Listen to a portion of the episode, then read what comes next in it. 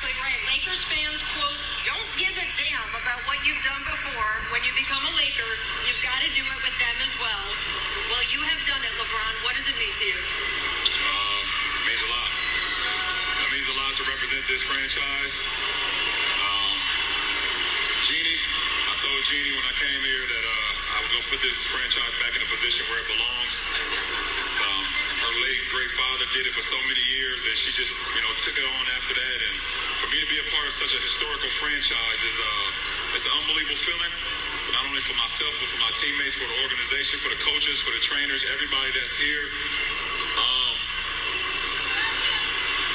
we just want our respect. Rob wants his respect.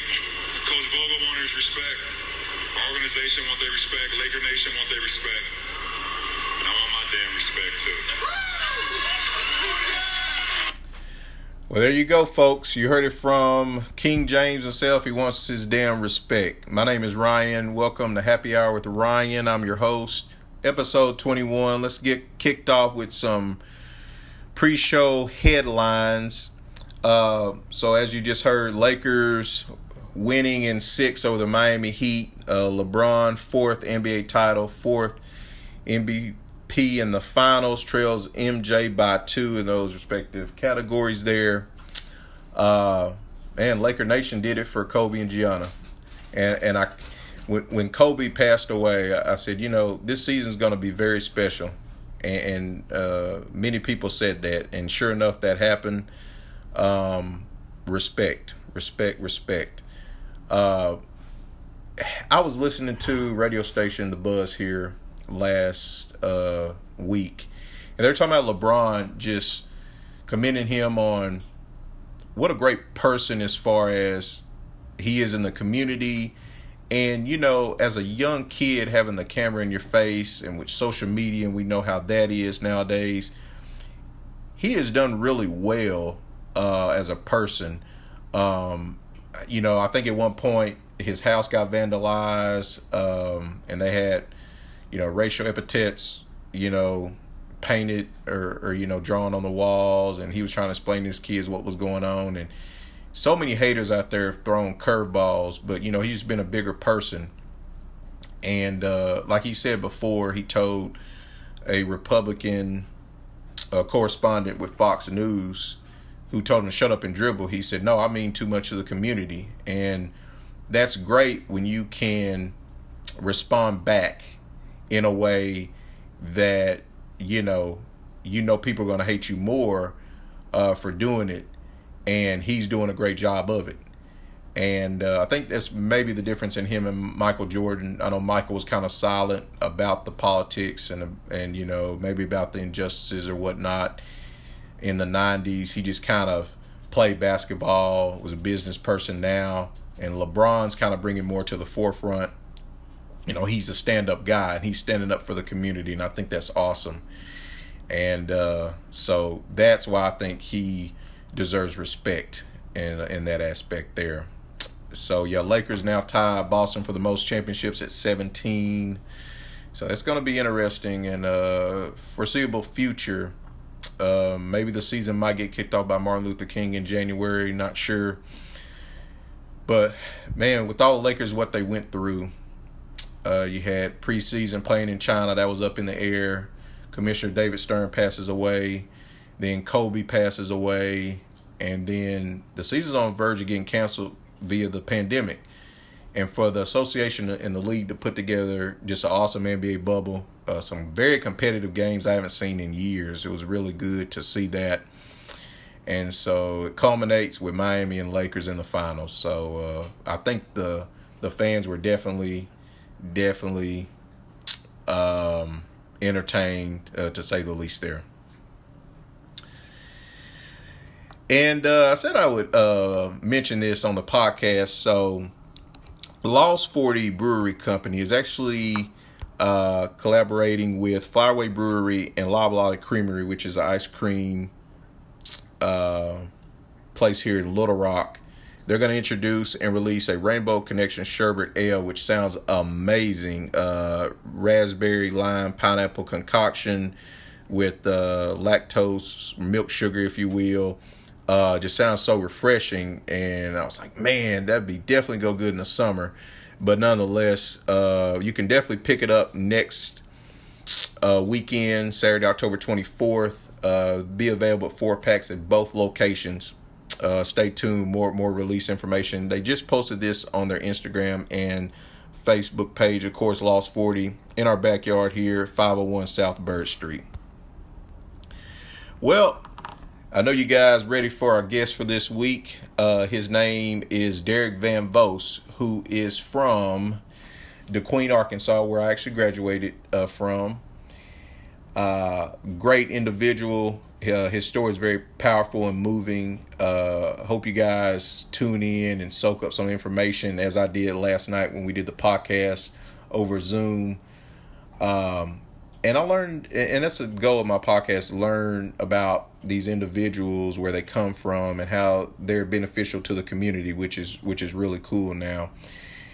And uh, if you don't know, DeQueen, Arkansas is 62 miles north of Texarkana and about 45, 50 miles south of Mena. Many people heard of Mena. So if you ever been through there, uh, yeah, yeah, uh, that's where I went to school.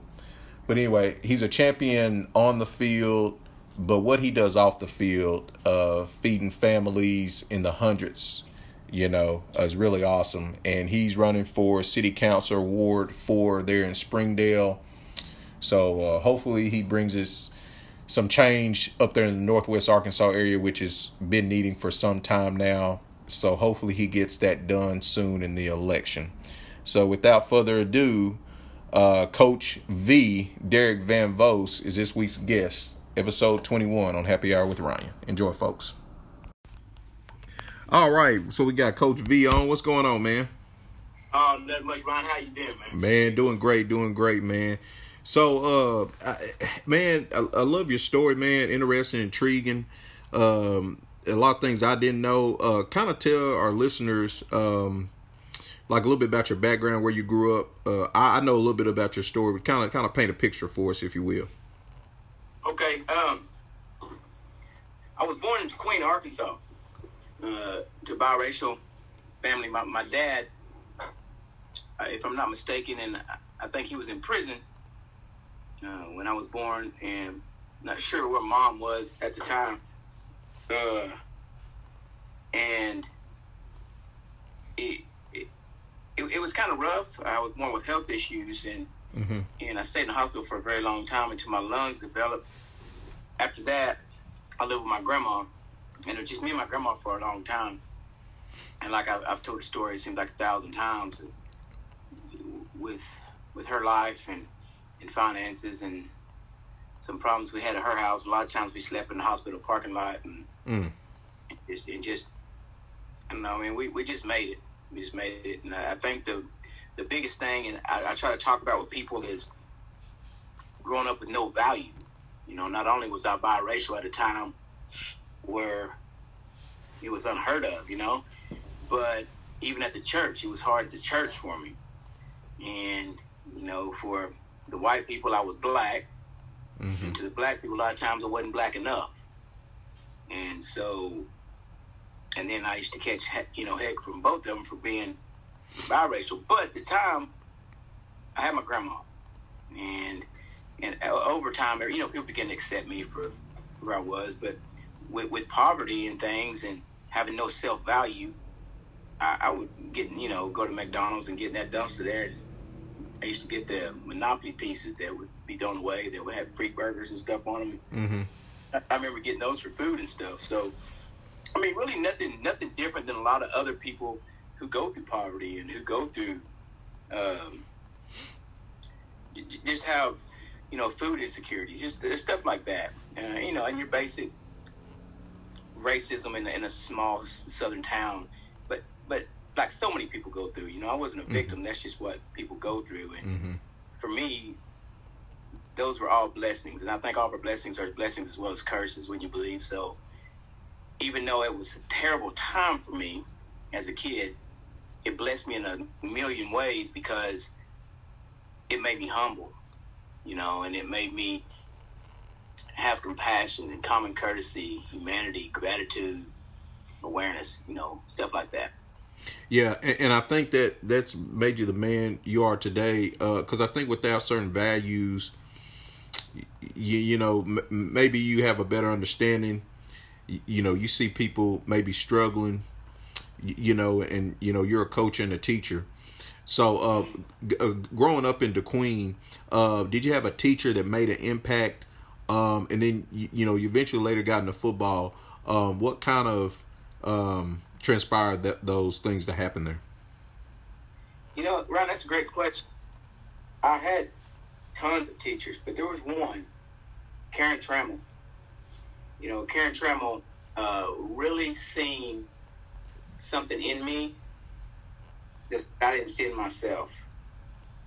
And I think, if anything, I carry that mold to this day on um, every day I think about that, right? Yeah. So when I talk to people, I have this unique ability, and I'm able to see things in people, especially young adults, that they can't see in themselves. Right.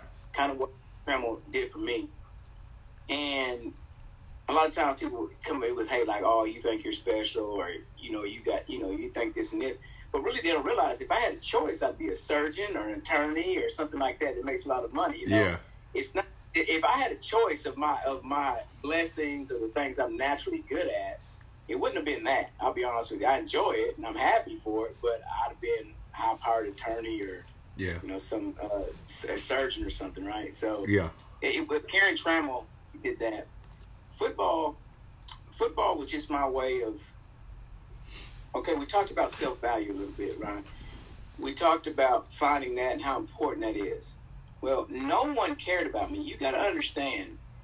I had family members, uh, my aunts and uncles who I'd stay with, and they liked me, right?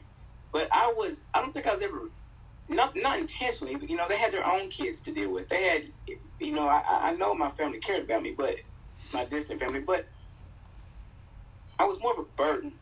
Mm-hmm. Does that make sense? Uh, it totally makes a lot. Own, yeah, that they, makes a lot of sense. Own issues they were struggling themselves, right? So when I was around, it's another mouth to feed. And there was nothing that came with me. You know, I didn't have a check, I didn't have money, I didn't have insurance. You know, nothing came with. me. So when I stayed with you, I was just another burden. So I was accepted, but I don't really feel I was valued. That makes mm-hmm. sense. Mm-hmm. So my time was short wherever I went. But with with that being said, you know, I was cared for, but at the same time, I wasn't valued. But what you find out in football is when you score a touchdown or you make a play or you know there's an interception or something, there is lots of people that go through emotions. The mm-hmm. entire stadium goes through emotions. And then you get positive attention. Period. Mm-hmm. And so I think for sports, that was a way to get attention, but make people proud of me, make people love me, to make make people see me as equal for the first time in my life. So I just continue to do that a lot. You know, you score a touchdown, a lot of people get happy. You win games, a lot of people get happy. And, and then to know that the same streets you used to walk because you didn't have a car, you were homeless at. You go by the old TJs, and I'm sure it's not there anymore. No, it's defunct now. I think. yeah, well, I'm sure there's not much the same since I, since I was there, but right. And you you go by the newspaper stand, and your face is there. Mm-hmm. You know, which to me, what people don't understand around here, around the, you know, this city is almost second biggest city in the state. Mm-hmm. My face is everywhere, everywhere. Yeah. Uh, it's so the irony of all that is you went for somebody who was never really wanted but accepted, and now you have a group, a community, maybe even this entire state, maybe in this country that needs a leader, and and I'm the guy for a lot of people, and and that's so crazy, but so far fetched. It, it's it, but it's real, you know. So to me, it's surreal. And I told my son the other day, my, my son was telling me, Dad, it's so cool. Everywhere we go, you know, people drive around and count signs of you and see your face and all that. That's the coolest thing ever. And I remember thinking to myself, dog, just when I was your age, I was in the dang dumpsters, man. Mm-hmm.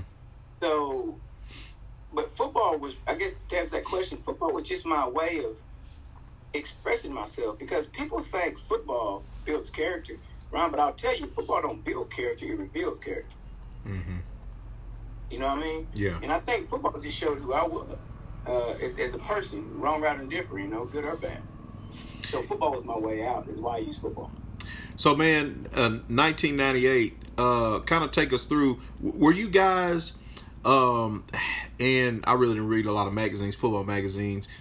Were you guys like, okay, before the season, um, set up to even win the conference, get in the playoffs, win state? What were the projections? Because uh, y'all had, you know, I know Justin Powell, great running back.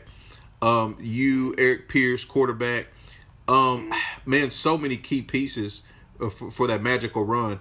Kind of take us through. Did, did you guys the, the, senior leadership like like kind of take us through how that was in the locker room and, and you guys felt like that was the year to make it to state? Yeah, it, it wasn't about leadership so much mm-hmm. as about it was real and and, and you know winning. You know, I've been a part of 13, 13 championships, and I'm not sure if that's mm-hmm. even been close to it. Yeah. I mean, I don't think it's even close, man. You know, anybody close to that. Uh, but I think that team was special because it was that small town bond.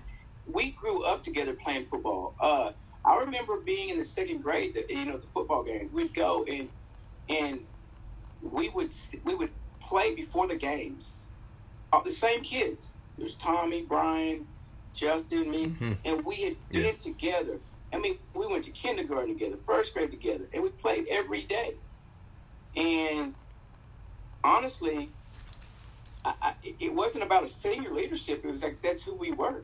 And you got to understand that junior high class that we never they never lost a game ever. Right. We had never lost our first game until we got in the tenth grade. I think, and you know, going into the playoffs, whatever. You know what I mean? We mm-hmm. never lost a game, never come close. And and looking back on it, had we just finished the journey, it, uh, which I'm glad we lost because that because yeah. No, I mean really, I, I yeah. hate that. It's selfish, right? Yeah. Mm-hmm. But had had I won that ring, you know, it, I, I, think it would have killed my fire. Would it would have would driven me? You know, now mm-hmm. I'm in the mm-hmm. American Football Hall of Fame, uh, the NAFL Hall of Fame. So uh, for me, it's caused me to flourish. Right? Does mm-hmm. that make? Mm-hmm. I guess that makes sense? And makes, it left something undone. Mm-hmm. And in in that day at War Memorial Stadium, it shows what happens when you don't finish, and when you you don't prepare well, and um and you don't perform well. So when I coach now, the seven A schools at the higher level, wherever it's it's the three P's. You know, uh, uh, you know, that I, I live by the three P's. Is is prepare, prepare, perform.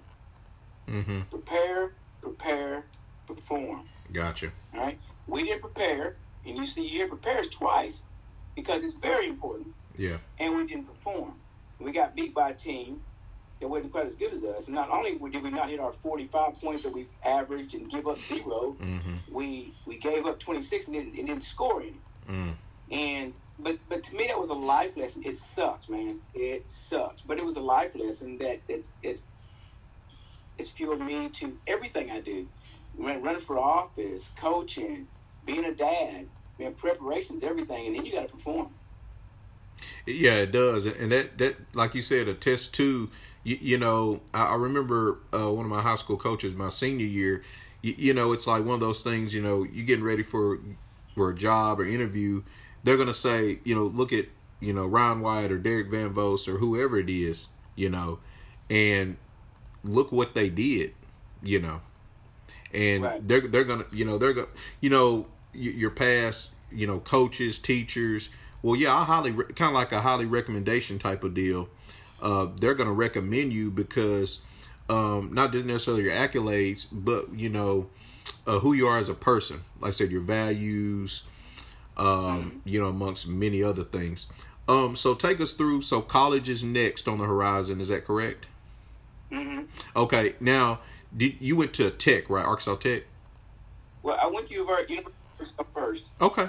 Okay. Right. And what, what a lot of people don't know about me is uh, I have the first stages of CTE, hmm. which is, you know, that's from head trauma. Right. You know, from football. And I didn't really know that until, I mean, I still did, I didn't know that for a while, but I knew when I got to the university, I struggled like early on with the summer courses I had. I mean, I struggled tremendously. And so my grade, I mean, I was, it was terrible, right? I mean, yeah I was taking tests and getting twelves, and and uh, something wasn't right. And I remember thinking, man, college is too hard. But I remember I had the same problems going into my junior and senior year at DeQueen.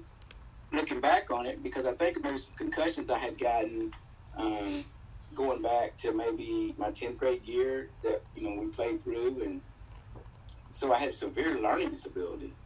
So I ended up having to go to Tech, and which I don't regret that at all. I enjoyed it. And then once I got my grades up, and you know, we won the championship there too. Oh wow! Uh, so okay. yeah, yeah, and, and the first year was there. So I ended up transferring back to U of A finishing there. But it was because of my learning disability, and, and by then the league no student behind that came in, right? So the timing was perfect. So I got the help I needed and shown that it was, there was nothing really wrong with me. I just had a learning disability. So um, but after that, I got my grades up and ended up making the all. I think I made the all SEC team a couple times, an academic all academic team several times like that. And then I'm getting my master's and now working toward my PhD. It, it, it, it's just it's just I don't know. Um, I don't know consistency. I mean, Yeah. I'm not very smart when it comes to books at all. I mean, I'm, I'm barely a smart person at all. it's just, just you know, just continue to hack away, man. You just got to continue to hack away, and Yeah. not listen to other people. Okay, Mhm. you know, I was never supposed to even graduate high school. All right, I was never supposed to do all these things because everybody says this and this and this. But you know, the bottom line is they just didn't know me. hmm You know what I mean? Because no, nobody can speak for somebody else. You know what I mean? I can speak for you, Ryan, but Right. it, no matter what I say, you you can either show me, you can prove me right, hmm or prove me wrong. You know what I mean? Yeah. You can't ever speak on somebody's character. That's true. Yeah, man, that, that- that's definitely true. There, and, and th- I I saw that there's a, a photo floating around of, of you and um and Houston Nutt. Uh, how, how was it playing for Coach uh, Houston Nutt? Man, I tell you, that's a blessing in itself. Again, it's one of those people that go through your life at the right time that you meet, and um, God sent is a God sent. It's one of those things. Is you know, I tell people all the time, I'm, I'm not very religious anymore, but I'm extremely spiritual. But I still believe in God. Right. You know? And i used to be so so upset all the time that you know god cheated me bad. I mean god didn't give me a family. God didn't do this. I was poor. Blah blah blah. Pity me right? And then uh god you know you were always there where were you? Where were you? And i think i was in i was at u of a and we are reading a book and um i'm pretty sure it was u of a and it was a, you know, book kind of like with the you know the footprints in the sand type thing, you know. hmm And it, it was like I was always there, you just didn't know it. And I'm thinking, whatever. Not in my life. I can prove this wrong, you know. And then I just started I just started peeling back those layers, man. And you could put them all in order. You know, there were stepping stones in my life. Even though I was alone, first off, my grandma was always you know within arm's distance away if needed be. But you you look people when you look at Karen Trammell, man. hmm You look at then Eric and Cheryl Bogan, Yep. the Bogan family took me in and showed me, and then you you, you passed me on to Coach Nutt, and then um, from Coach Nutt, even even that with the academic stuff, and I ended up having to go to, to Tech. It was Phyllis Neal, and so many people. You know, it's, it takes a village, right? It does. to, to Yep. And then you go from you go from Phyllis Neal to Houston Nutt. You know, and Houston Nutt taught me so much. And, and I and I tell you this, and I, I'll tell you what he taught me. Do you know either he's the best politician in the world, yeah. or or he's truly genuine, loving human being? Do you know he treated me as good, if not better, than every single player on that team? Wow. and to this day like that. hmm And then there's more people in my life, life as life evolves for me, and there's so many more. There's almost unfair to even say anybody's name because I'm going to leave so many people out. hmm But what Houston taught me was the little values of life, and he didn't teach me that. I watched him do those things, and I watched how he treated me. I watched how he made me feel. I watched how he would carry Tootsie Rolls around his pocket, and I'll be like, "Damn, Houston, you love Tootsie Rolls?" No, he said, "No, I don't like them. I don't like them at all." He said, "But Frank Broyles does." And I was like, "Oh, yeah. yeah." hmm And you know, he, he was smooth, man. It was smooth. And um, I think of a story when we were at Ole Miss, went to Ole Miss, you know, and we were doing a camp in Ole Miss, and and we had to clear the field. This little kid runs out on the field. Ryan's the cutest thing ever. Mm-hmm. Everybody holds their breath. Like, oh gosh! And you see H out there. When H clears the field, everybody clears the field. Mm-hmm. I mean, you're not even on the, you're not even on the whites. You know, this little kid runs out there and he he walks up to that little kid, and I'm thinking, oh boy, somebody finna get in trouble. he, he, he grabs his short kind of, and, Co- and Coach bends out on one knee, and he ties the little kid's shoes. He had a little shoe untied, Wow. and he tied the kid's shoe. Now that story don't mean nothing if I just tell you that. Yeah. But if you see it and you see the genuine, you know that he's a man and he's a good dude. No matter what people say about him, his character and action show. He wasn't he wasn't doing that for a camera. And then he, he patted little boy on the head, said something to him, the boy ran off. Those kind of actions, I watched people, and and I learned a lot. So yeah, Houston was a big deal. He's a big influence for me, man. And just his character, he was, and how he made people feel. How he made people feel once they left, whether it was fake or real.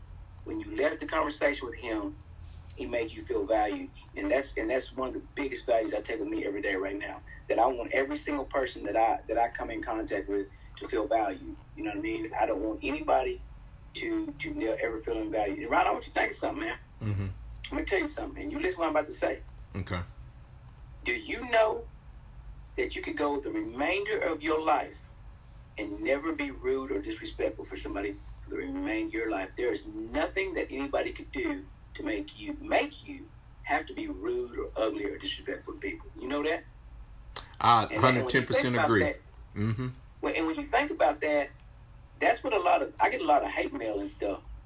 I get a lot of nasty stuff, and I don't know if you follow it all over on something. I mean, Yeah. it it terrifies people to see a man of color to be confident and polite, and because you can't stop that, man.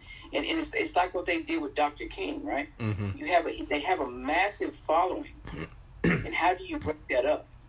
Well, you you you do what they call assassination of a character, right?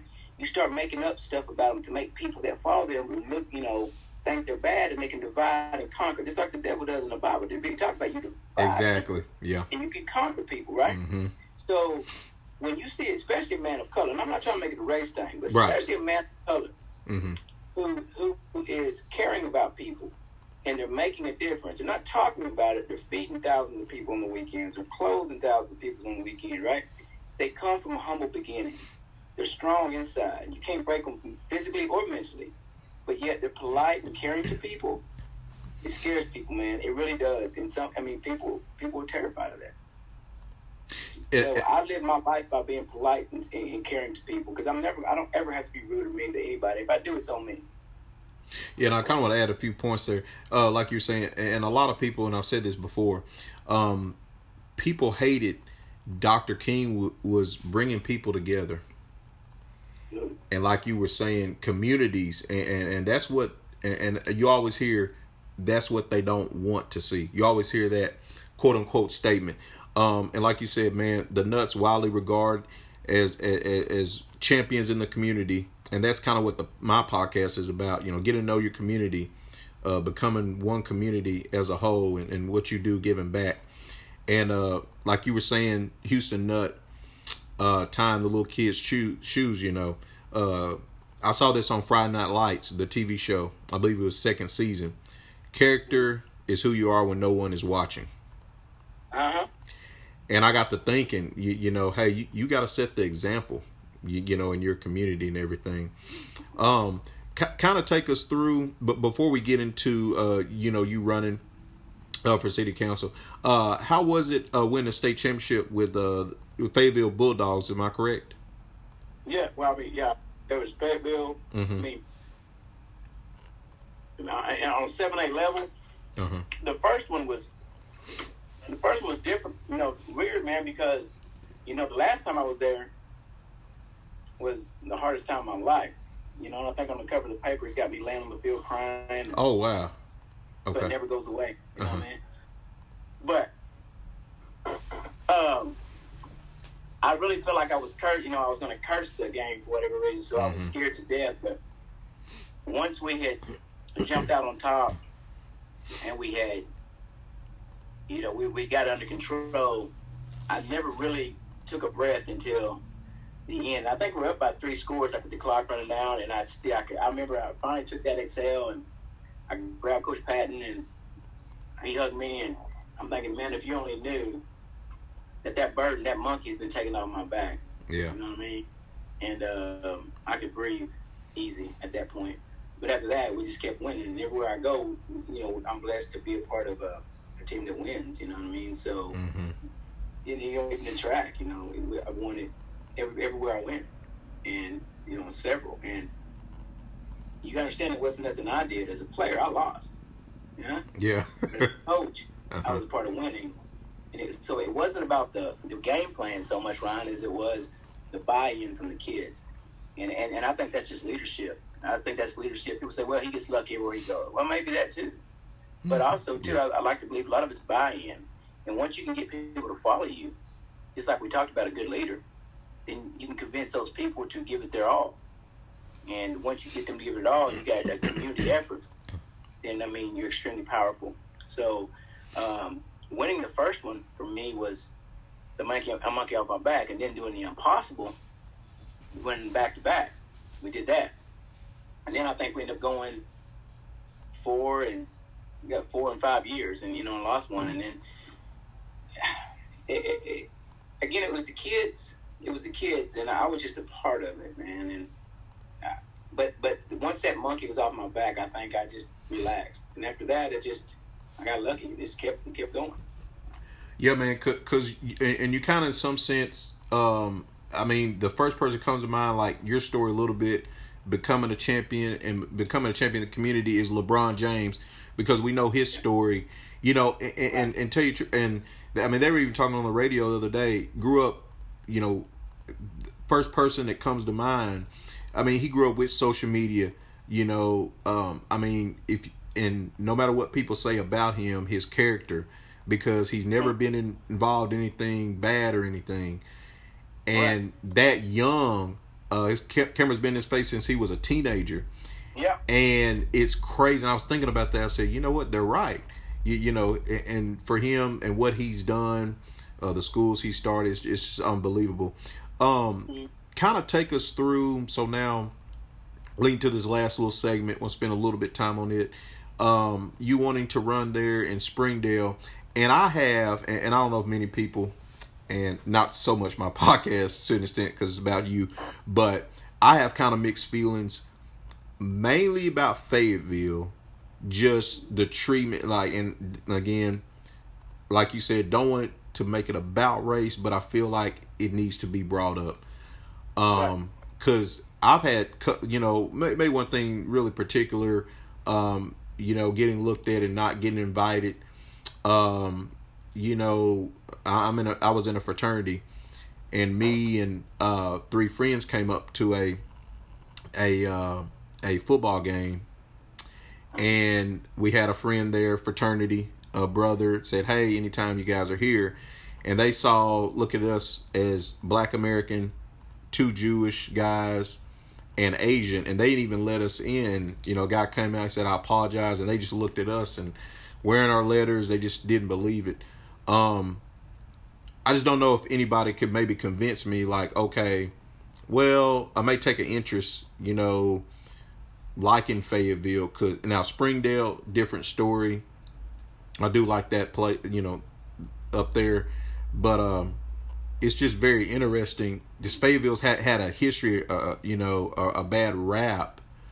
Um, can you take us anything you went through, and then now, like you said, you're now running for city council to make to make a difference? Because I feel like what I'm getting at with that long little bit of a story there want to see some change, like different, different, you know, different, something different. Because I feel like it's just one norm up there, you know, to an extent, Right. in, in, in NWA, if you will. Right. Okay. Well, let me let me go and start by saying this. Um. Um. When I started running for office, I'll go. I'll go at this point. Yeah. Mm-hmm. I said I'm going to do it my way, Mm-hmm. and I'm not doing it for a vote. I'm doing it because I care about people, and I think we've gotten to the point uh, where it's obvious uh, we need leaders that care about people, not votes. And I was made fun of. You're not gonna get one vote. I'm like, well, hell, I'm not a politician, so okay.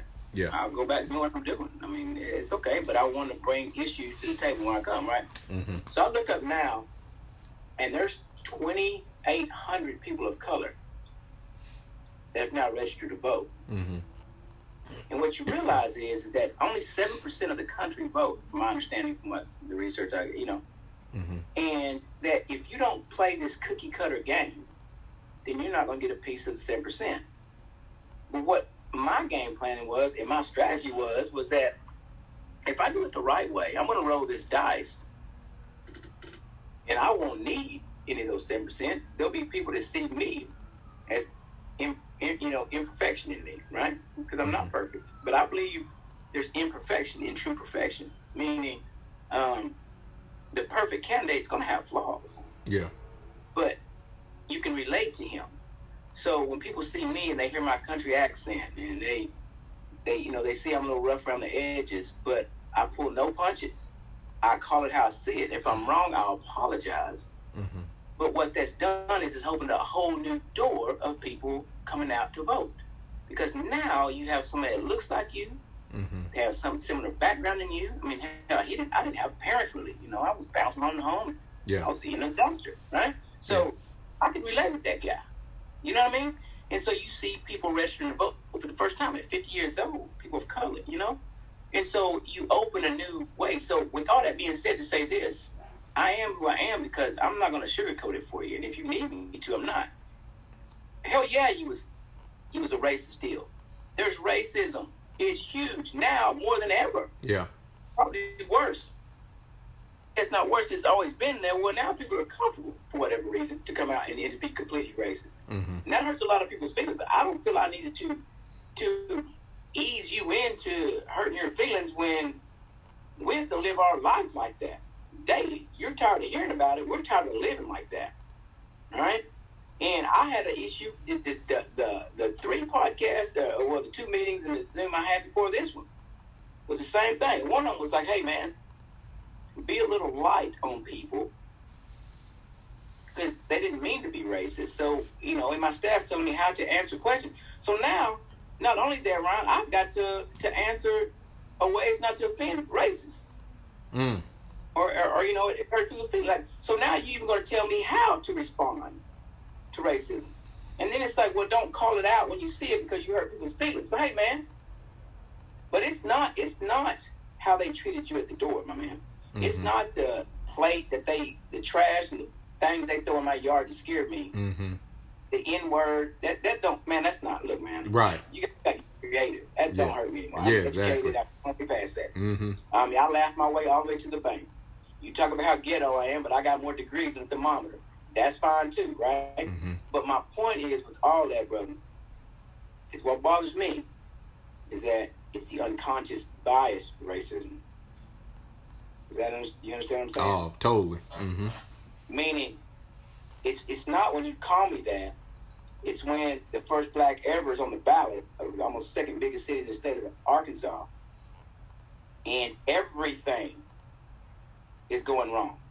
Like for the first time ever, they're doing background checks on candidates, and it's only me. So when you find your background check and y- y- there's nothing on it, but then you want to add stuff, you want to make stuff.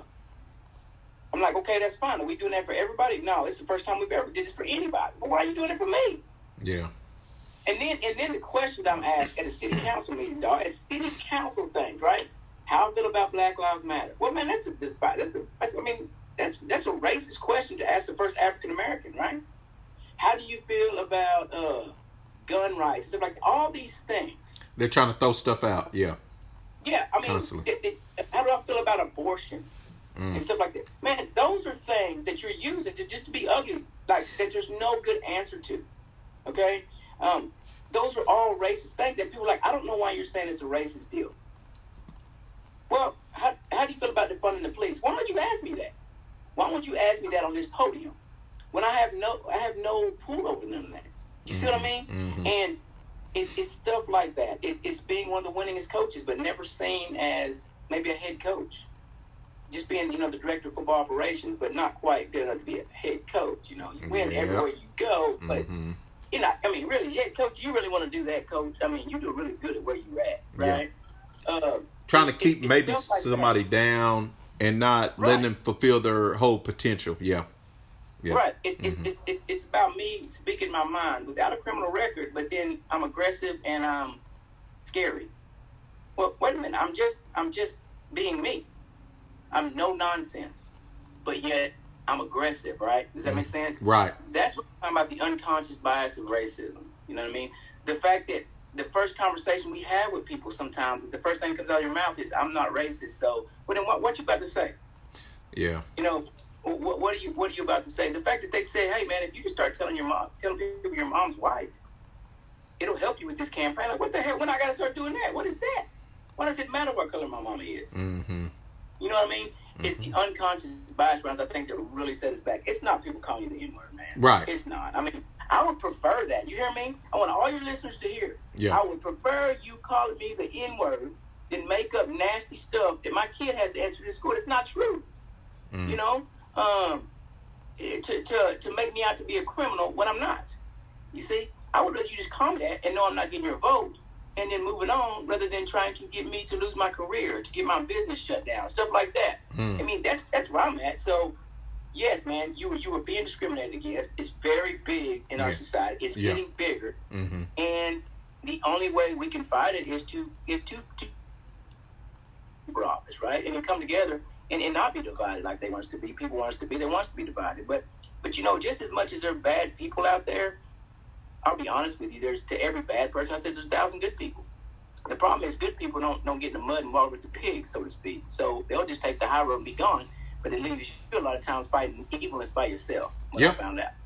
Yeah, yeah, yeah, and and, and that's the thing because I've seen and, and we've seen a surge of people online. Uh, me, somebody personally to me uh, had to kind of, you know, ostracize them out of my life for for you know because you know it's just left and right, and this has brought a lot of people out because you know this pandemic in a way has shown a lot of people who you know what their true colors are. Um, and somebody I love, Gregg Popovich, he tells it like it is. He's like you were saying, it needs to be brought up. It needs to be talked about because it, it's not. It, it's not, and until we do, you know, we seem like we're just we're just going around in circles. Mhm. And, and I You just know- don't understand. You know. You know, guy, this is what a guy told me the other day. And it, it's crazy, man. Like I told you, I was eating out the same dumpster the same town you grew up in. Mm-hmm.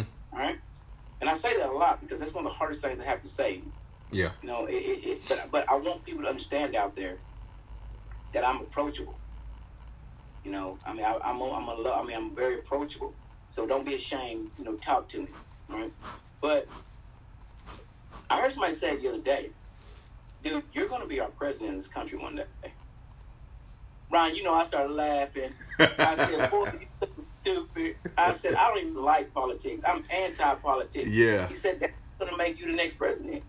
Mm-hmm. And I said, what you mean? He said, well, you know, they already talking about you run for state senator. Now, yeah, I'm going to run for state. So you've got a massive following, right? This guy looks me up. Ryan, you know, I'm the number one, number one reviewed politician in the state of Arkansas right now. Number one Wow. over, over the governor, over the senator. And if it's so, if it's not about race, bro, what is it? Yeah. I mean, yeah. I'm not a politician, man. I Mhm. mean, what makes me special? I'm running for city council in a big city, yes, but what makes if it wasn't my race, what's so special? Nobody's even cared about a city council ever in any city. Mm-hmm. And this one, I'm the number one project. So with the following I got, like when I drop a video, you know, I don't know if you've seen some of my videos, but I have. you know, Yeah. they get twenty thousand views, man, and shared five, six hundred times.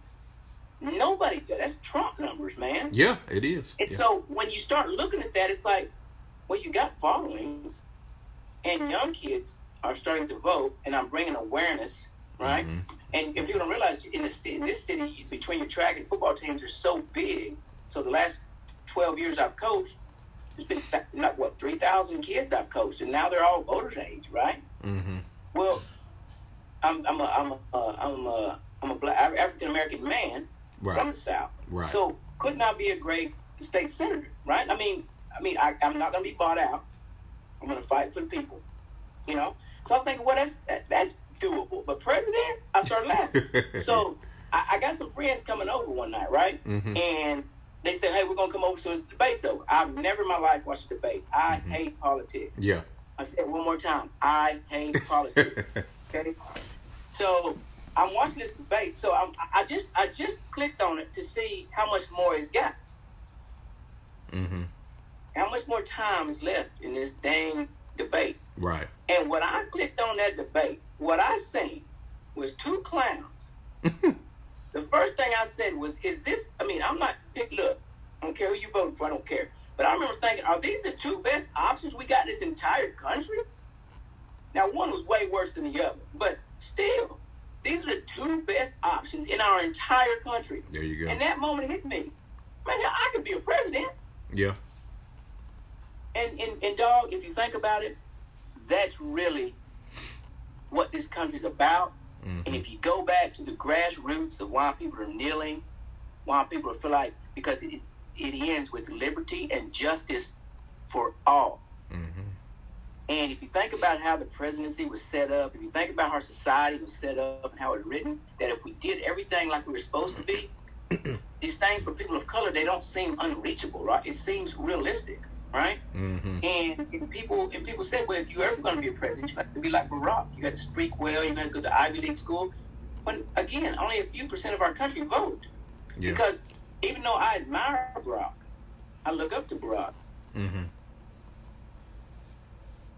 I'm I'm not Barack. Mm-hmm. I'm me.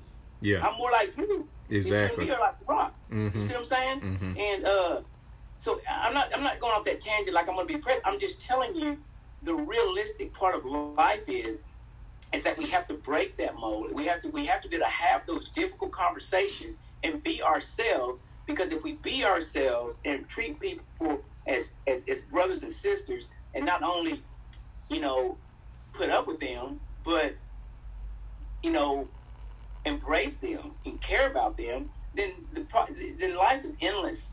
You know, for, for people, especially people of color, we have we have no no limits, right? Yeah. And I think that's what people are so mad about, man. They're not being listened to. They're not being heard. Their rights are not being, you know, and, and we, we're done with that. And I think people are just so done with that that when they see a, a guy like me running for office, like, man, hey, I, I can do this. Mm-hmm. I mean, this guy's he's, he's not perfect, and I'm not. Mm-hmm. I didn't graduate, graduate from Ivy League school, and and so we have to be able to have those conversations. We have to be able to be realistic with people. We have to be able to just be us. And and if you if you say something that hurts my feelings, and I and I don't answer it back the way you feel, was appropriate, well then hey, you shouldn't be you shouldn't try to hurt my feelings in the first place. Yeah. You know what I mean? Yeah. Yeah. You, you shouldn't be ugly to people. Don't don't tell me how to react for somebody being nasty with me. You know. Mm-hmm. And I, I, don't know. I, I think how we change this country, man, is like what you're doing.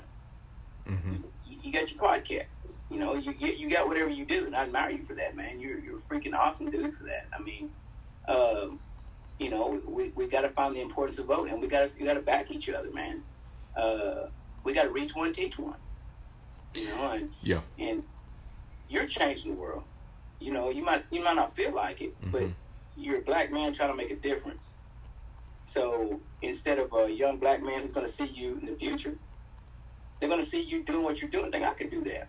Because if we don't do stuff like that, if we don't start making some type of different change, the only thing, especially young black boys and girls see is D boys, drug dealers, you know, rappers and ball players. You that's know why? All. Because that's the only thing that, that has success. Mm-hmm. So what we have to do is be successful without being those things, and then all of a sudden that's what they can be, right? So you're changing the world. I'm changing the world by just running and, and showing that, exposing racism, exposing corruption, exposing those things. And it's not easy, but I mean, hell, what else do I got to do, right? yeah, hey, hey, that's true, man. Yeah, and, and I've been seeing some of the um, things like it's amazing because I was thinking, well, if I were to run for something, people would dig up all kind of stuff on me. They would be, right. and it's just, I was just like, wow. And, and people don't even give that. Let you know, people don't even give other people a chance. Still, right. and this is 2020, and it's just like we're past that stuff, and it's just so crazy. all, all this stuff just asinine stuff just coming out and, and it's just and it just you're just scratching your head because I share your posts as far as like I know what you're doing and I appreciate those compliments. Like I know what you're doing in the community. I wish I was even near. Um, the only thing really I can do is share, put out this podcast we did tonight, but bring you know awareness of what you're doing and say, hey, like you were saying, this the best option we got. There's other people. Give other people a chance, you know, and because you never know, you never know. Well, Ron, let me let me tell you, what what you just said was was that people dig up your past. Mm-hmm. What I'm telling you, on on a, on a on a lower level of politics, they don't dig in the past. Mm-hmm. See what I'm saying? Mm-hmm. But what I just talked to you about about the system, the systemic racism, Right. It's unconscious bias, is that what people don't realize is if people of color in the South, it's easy to have a past. Mm-hmm. But let me explain something to you, buddy. There's a reason why a windshield in a car is so big and the rear view is so small. Because what's in front of you is way more important, way more important. That many times more important than what's behind you. There right? we go. Yep.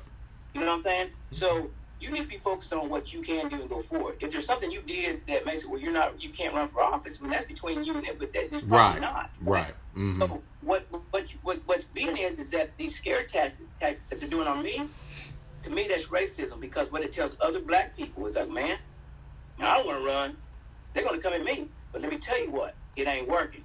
Mm-hmm. I'm winning by a lot because people are seeing that as, hey, wait a minute, I got problems too. We all got problems. Like, why y'all come with this man?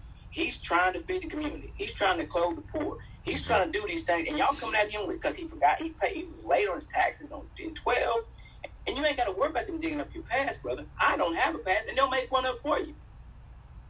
You know what I mean? Yeah, and I should have, I, I, guess, rephrase that. And I'm not saying I, I, I did have one or, or in just kind of scenario, but like, um, e- even like you were saying, the aggressive and all that. I feel like something would be made up to an extent. Like, okay, and I'm like, oh, well, if people people know me, can vouch, you know, and, and the record speaks for itself as far as how I am with people. Never questionable character, or anything like that, you know. Well, it, it doesn't matter what they say. Yeah. It's what you do. Right. You out doing the right thing. Mm-hmm. If you out feeding, it's hard to beat that. The guy Yeah. running against me, he's not doing anything. You know why? Because there's so many people that's scared of a black person getting power. They're gonna vote for him Yeah. just because he's not me. Exactly. So, so even though I got massive numbers, he's right there with me. You know, he Right. may win, and, and, and rightfully so if he does. But what I'm saying is, though, I've gotten a chance to feed thousands of people. Mm-hmm. I have fed thousands of people, man. I've clothed people. I've helped people. And this guy hasn't done anything. But just because he's not me, he's got lots of votes. Yeah. Because he's not a man of color. Mhm. He's got some closet ra- he's got some closet racists that they're not gonna say anything, but they're gonna go to polls and they're gonna vote for him. And the guy may the guy may win the election, brother, but let me tell you, I've already won. There you Because go. Because a good coach will tell you, a good coach will tell you right now that it doesn't matter the final score. It matters if you if you if you carry your game plan out, you put the hay in the barn, and you go out there and you perform and you play your best game. And I know it's not what everybody wants to hear, but sometimes in life, man, performance is everything to show where you're at. You can't control the outcome, right? Alabama, for years you watched them and they look unbeatable, Mhm. right? Yep. But if if you took them the very next week and you played the New England Patriots, they're gonna get beat. Yeah. I mean, I, I, I, a lot of people, you don't know football if you think that it'd be, be close to a game. Like, well, Alabama's got, you know, 12 players to go to the NFL. The New England Patriots got every single player and their backups and their third strings that go to the NFL. You know what I mean? So Right. they're going to get beat, right? And it has nothing to do with the game they played. It was the opponent they played against and where they played at, Right. right? So I can't tell you I'm going to win the election. So my, my, my goal was not to win the election, right? My Mhm. goal was to expose racism corruption, uh, the importance of voting, and the importance of getting minorities out to vote. And we've done all that in three weeks. Now we're just riding the damn wave to see if you know who's going to get the seat at the end. I could care less at this point. I've Yeah. already got my point across. Yeah. You know, Brock lost his first three bad. Mm-hmm. So it's not about winning and losing. I've already won. Now who gets the votes? That depends on the corruption and racism, how deep it is here. That's what it all comes down to. Right. Well, man, uh, kind kind of winding down here. Kind of just uh, tell us uh, what ward you're uh, you're running in there in Springdale, and, and kind of uh, we're coming to a close. Uh, got any final words for our, our listeners here? Man, uh, I'm running for Ward Four, C two, in Springdale. Um, but in our city, it's kind of different. It runs the whole the whole city. You know what I mean? But that's my main ward. And, and, and I think closing, what I tell anybody is that with how nasty everything is right now, it's just so easy to be nasty and ugly.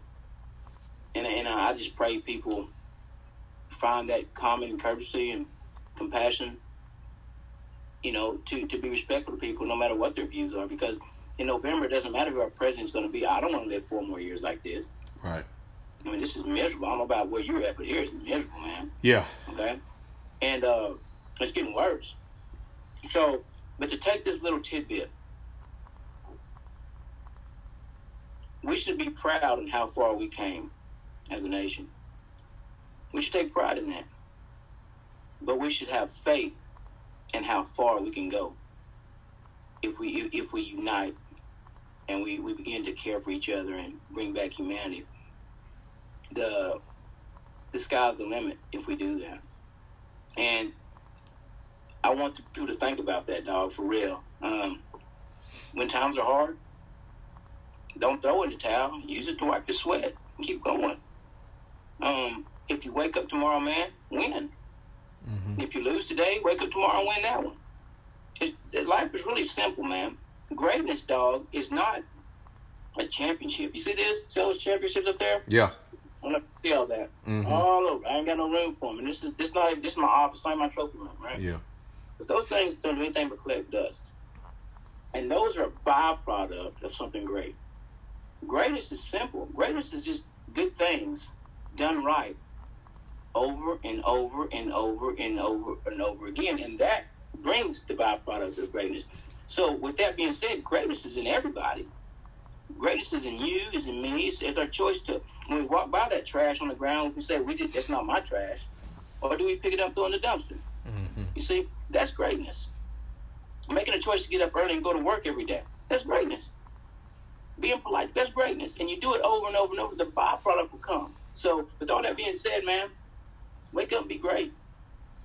Wake up and be great, man. Man, I appreciate you being on, man. a great champion of the community. Uh, and like you said, man, prepare, prepare, uh, perform. Uh, best of luck, man. Ho- hopefully, um, some change comes up in Springdale. I know it's needing some change, man, for some time now.